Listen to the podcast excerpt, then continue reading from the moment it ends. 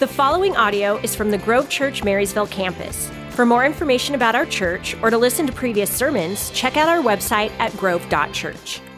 Well, man, good morning and thanks for joining us. Again, whether you're looking through that windshield right now or, you know, if you're viewing online, or maybe not the windshield, maybe one of the side windows. But yeah, so glad you're joining us. And again, maybe you're at home. But uh, a couple things real quick. If you are here in person, um, you may have saw or may have seen, or however you say that, but um, you might have caught that Andrew Munoz was out helping get cars parked and stuff like that. And so it's really great to have him back. We're so thankful for him and, and even just his leadership. Yeah, you can honk for that. Why not? That's, that's worth honking for. Um, I do want to say that that uh, if you didn't catch him on the way in, my hope would be that you can kind of catch him on the way out and give him a wave or a welcome or you know, good to see you, good to have you back. If you were part of that Zoom call on Wednesday night, the goal was really just to kind of get in there and hear from him a little bit and his heart and a little bit of their journey, but um, just to kind of get familiar. So we're excited that he'll be around and you guys will get to see him, and especially as we continue to navigate the answers to Grove Snohomish and how that's going to look over time.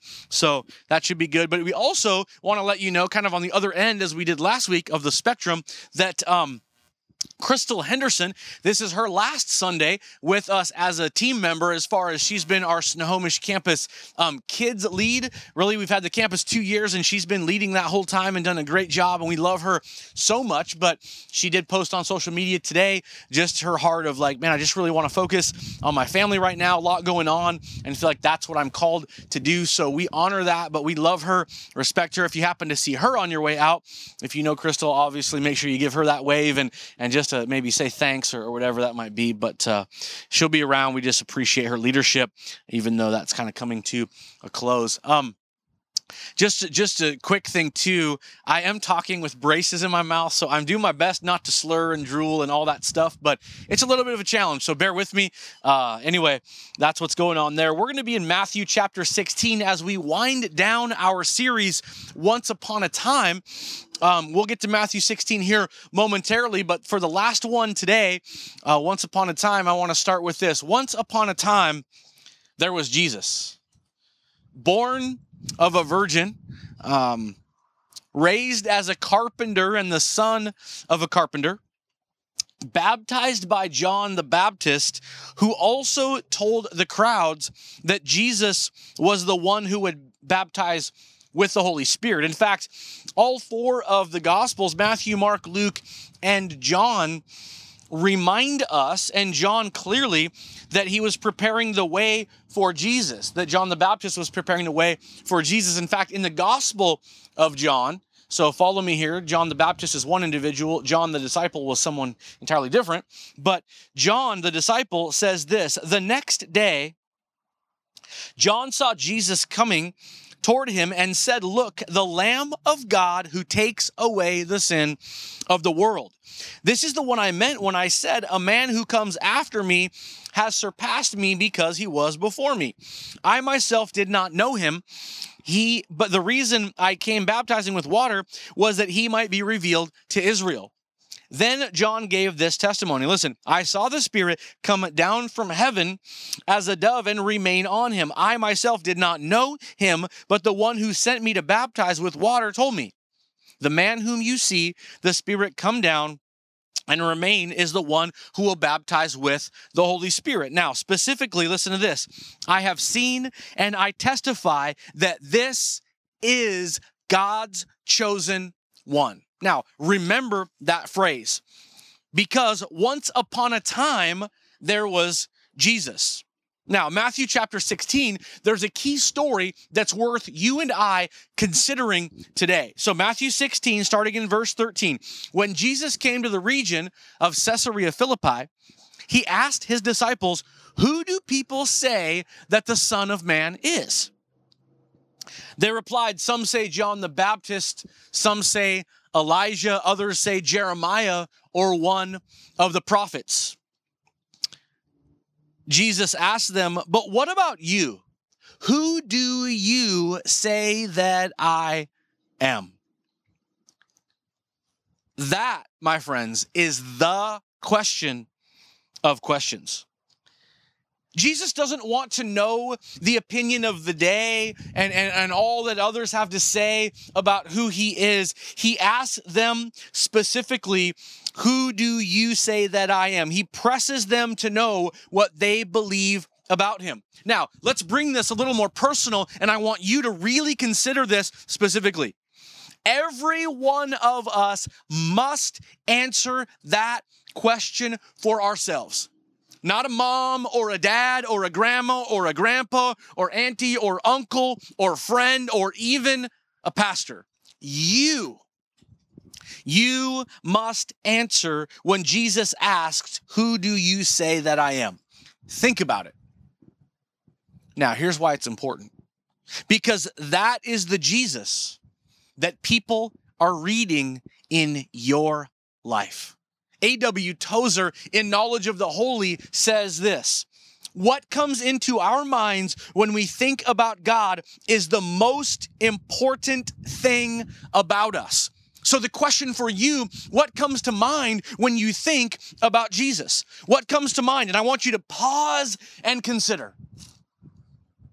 Pause and churn over that thought. Immediately, when I wake up in the morning, what do I think about God?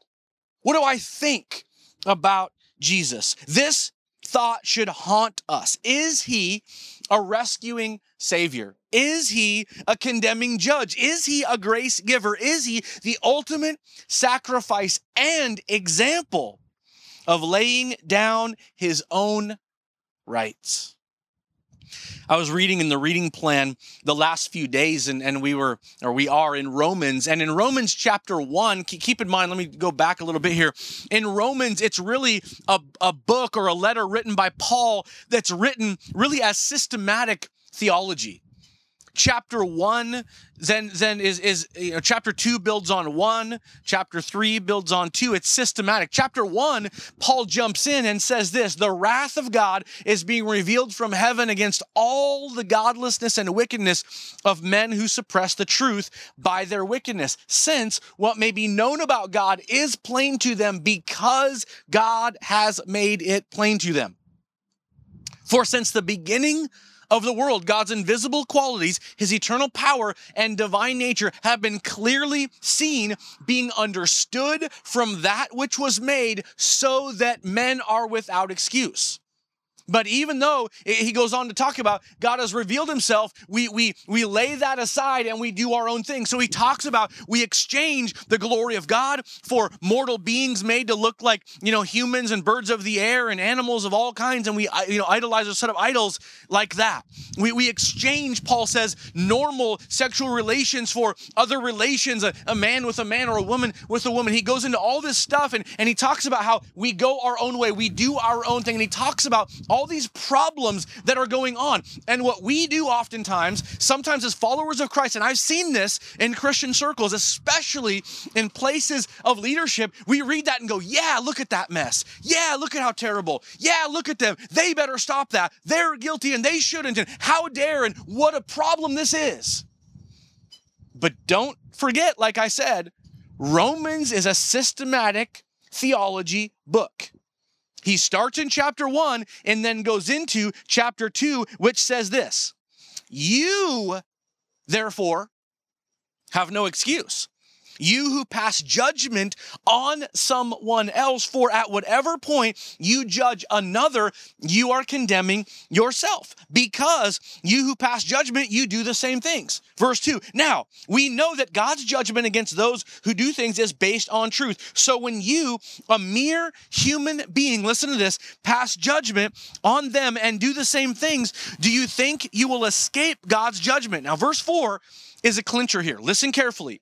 Or do you show contempt for the riches of God's kindness, forbearance, and patience, not realizing that God's kindness is intended to lead you to repentance?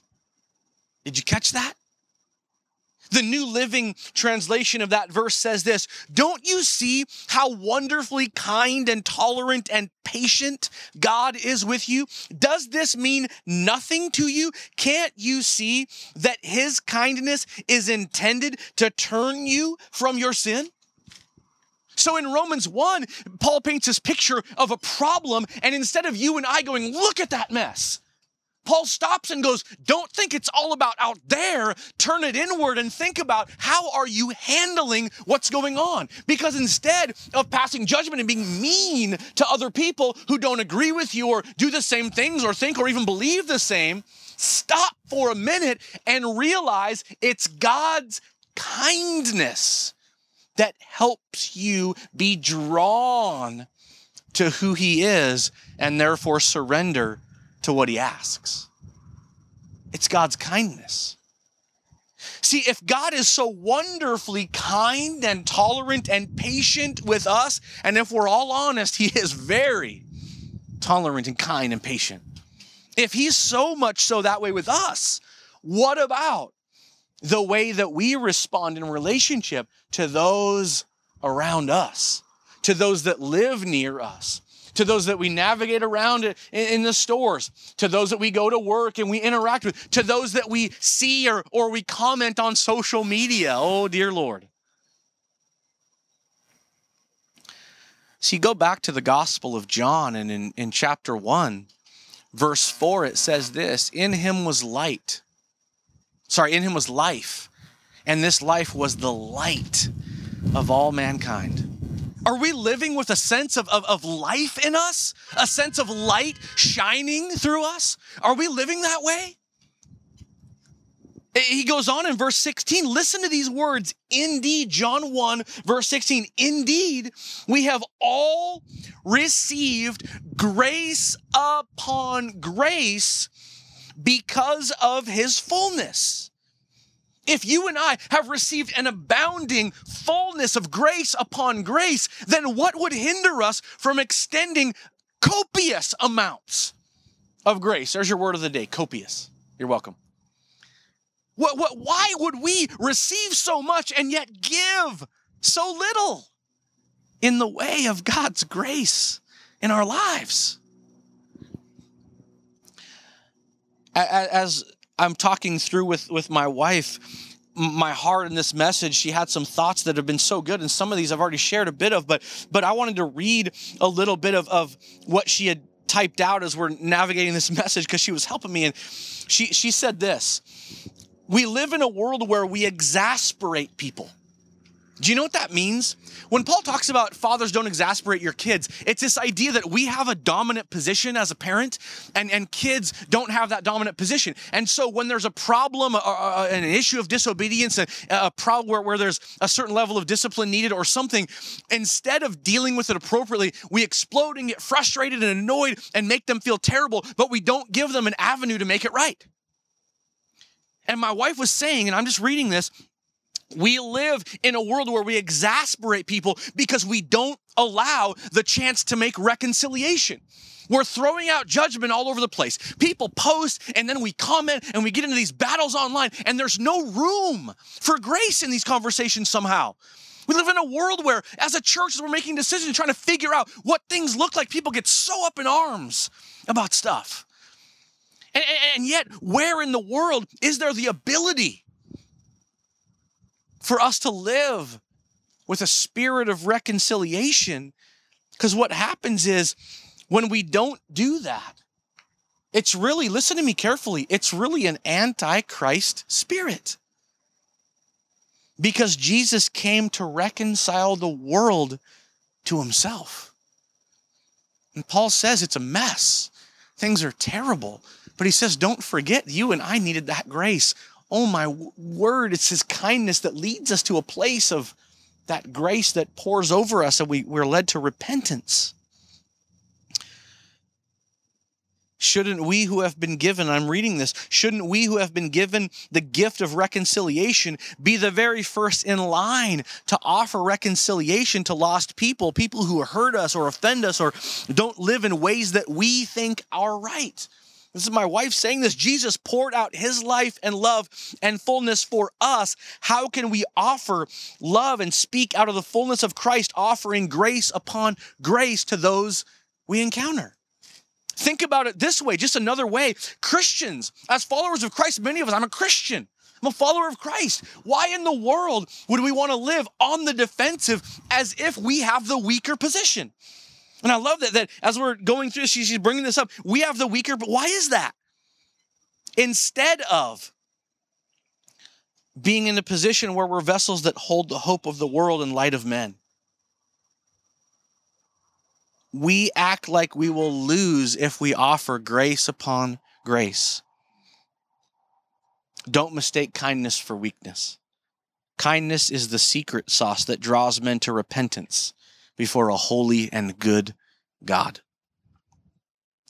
Quoting from Jon Tyson, pastor of New York Church of the City, listen to this carefully. Something happens when we sacrifice like Jesus and we pour out our lives in love as he does. We begin to tap into the resources of God, and our sacrifice doesn't end up costing us what we have. It ends up activating the resources that He has. Now, listen to this carefully. And the fruit of that is that we are well watered and our light shines, and we are community like no other.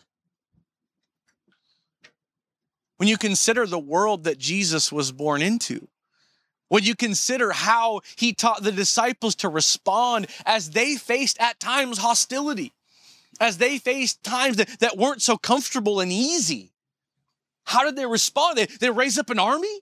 Did they, did they draw swords? No. The one time that the sword was drawn, Jesus said, Put that away, Peter.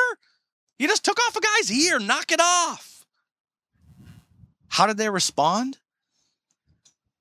With grace upon grace, with love and the kind of love that was so compelling that it drew people to him, not away from him. Are you living like that? Am I living like that? Or do I end up building a blockade that somehow people have to figure out how to jump over or get through in order to see Jesus?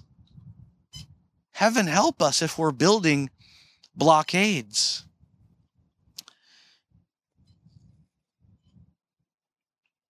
another thing that, that Heather mentioned, and I love how she says it. I'm just going to read.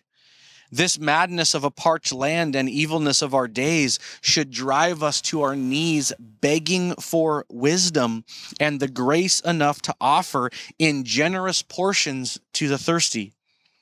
Parched souls wandering without hope and without peace and anxious minds. We are surrounded by thirsty souls without anything to satisfy their thirst. And often we offer them nothing or perhaps a bitter drink, not representative of the sweet, satisfying water of Jesus. How did Jesus respond to the woman at the well? How did Jesus respond to Zacchaeus? How did Jesus respond to Matthew, the tax collector? How did Jesus respond to Peter or to you or to me? A pastor friend of mine in Montana this last week um, got, got a hold of a story that kind of went viral in his community. And, and he's a friend of mine. So I, I kind of picked up this up and I was reading it. But it blew up and it went like this There was a woman in Montana that slapped a man who wasn't wearing a mask and was kind of being a bit audacious and, and, and, and rude and outspoken about his right not to wear one. And the story got out, and it turns out she's a business owner.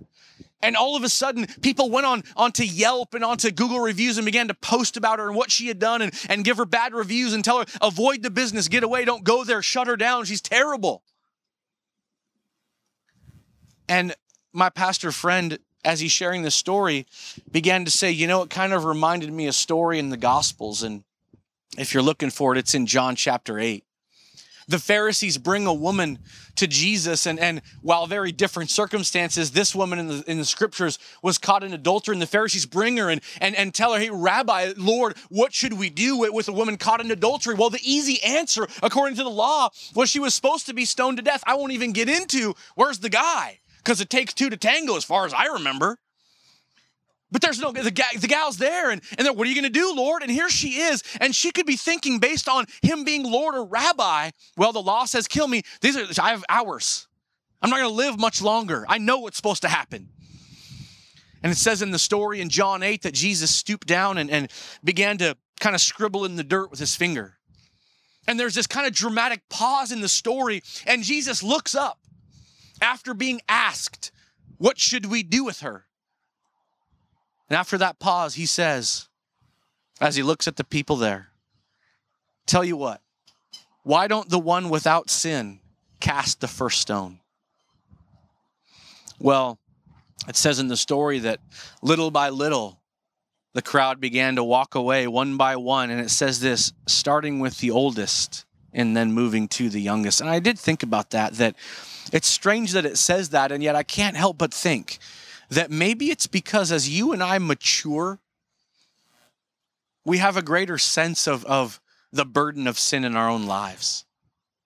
The fact that that you know when you're young in faith maybe you don't really get the gravity of what jesus has done to that degree but the longer i live like i said i've been in jesus now 28 years and i think about like man alive i'm, I'm pretty wretched that as we grow in our, in our maturity we understand that it says one by one they walked away starting with the oldest and moving to the youngest and then jesus again stooping down stands up and looks at the woman and says where where are those that condemn you is there anyone left? The answer is obvious. And she says, No, there's no one. Jesus says this, then neither do I condemn you. Now go and, and, and leave the sin stuff. Quit doing this. And the woman receives grace upon grace. Now, the story is a poignant one for all of us. That when God extends grace to us, oh my word, it should bring us to tears. But, but I love how my pastor friend after talking about the story, said this, and it's a little bit of a left turn from, from that purpose of the story. But the question was this when did we start throwing stones? How is it that we become so much known for what we're against than who we're for?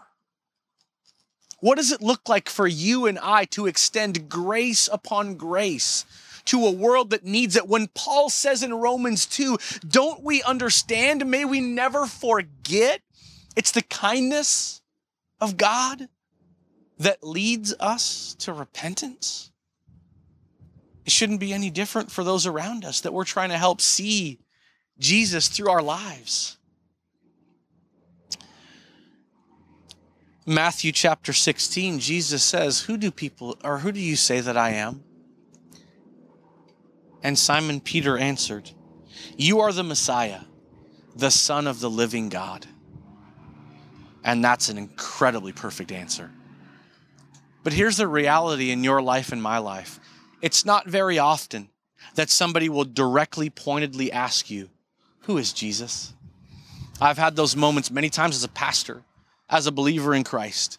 And I have wept at times when I've got to share with people and, and got to pray with them when they invite Jesus to be the Lord of their lives. I can remember many times weeping in those moments. But the simple fact is, there's not a lot of people right now that are asking you, Who is Jesus? But you know what they are doing? They are watching how you live. And you better believe that the eyes of the world are reading Jesus in you are watching your actions, are testing the waters of any type of spirituality based on how you carry yourself, based on how I carry myself. What do people see in you that live next door? What do people see in you that, that you work with? What do people, and now here, here's the deal. Is what do people see in social media? What's the temperature of you on social media? Because it matters. The deal is this we may not always get it right. We don't. We're in process. But let's at least start with digging into who Jesus was as he offered reconciliation, that you and I can be agents of reconciliation, that we can represent grace upon grace in the fullness of Christ. Father, today, that's my prayer that God, we can be people that extend that kind of grace, that kind of love. That when we think back to, for many of us, the, the moment that we prayed and said, Jesus, I believe you paid the price for my sin. I, I need that desperately, that it wasn't out of the, the judgment and, and, and wrath, I hope, but it would be out of the fact that you extend a new beginning. You extend that fresh start. You extend that grace to every one of our lives. I pray we would never forget that, but we would also realize it's our role to live it out, that people can see that grace upon grace in Christ through us. It's in your name, Lord, we pray. Amen. Well, thanks again for joining us today. Again, whether you're watching online, maybe you're viewing through that windshield. A couple things that I want to mention before you head out. First of all, if you did drive in, there's a Connect card. Of course, if you're online watching, um, you can click on that link there, and, and there, there's a link you can fill out for prayer, anything you got going on. Let us know because we do pray throughout the week for every single need that comes in all the time. And so I encourage you to do that. If you did drive in, you should have received a card. If you rolled down your window and you got one, I encourage you to take a moment and fill that out, hand it in upon your exit exit in the bins there. We also have, have those giving envelopes, and, and you receive those as well. If you got anything you want to give, we appreciate that on your way out. Put those in the bins as well. And of course, if you want to give online at grove.church, that is the easiest way to do that. And we appreciate your financial faithfulness. Also, want to mention that back in the day when we were meeting in a building, um, at the end of a worship set, we would offer prayer and have people come up. And it's a little different now, but not only can you fill out a card or online, you can click on that link and ask for prayer. But if you drove in today, on your way out, we have a separate line that if you want prayer, as you're making your way out, just turn on your four way flashers. The parking crew will direct you to a separate line where we've got a prayer team that we just want to pray with people. We believe in the power of agreeing in prayer. And if you want that at appropriate distance, wearing a mask, of course, they will be. But uh, if you want to jump in that line and you want to receive prayer, we encourage you to do that. Just turn on those four way flashers as you make your way out. Otherwise, man, have a great week. Thanks for being here. God bless. And uh, make sure you wear sunscreen. Okay, there's your summer warning. Okay, God bless. Have a great week. Thank you for listening to the Grove Church Marysville Sermon Podcast. If you want to keep up with us, like us on Facebook, Instagram, or visit our website at grove.church.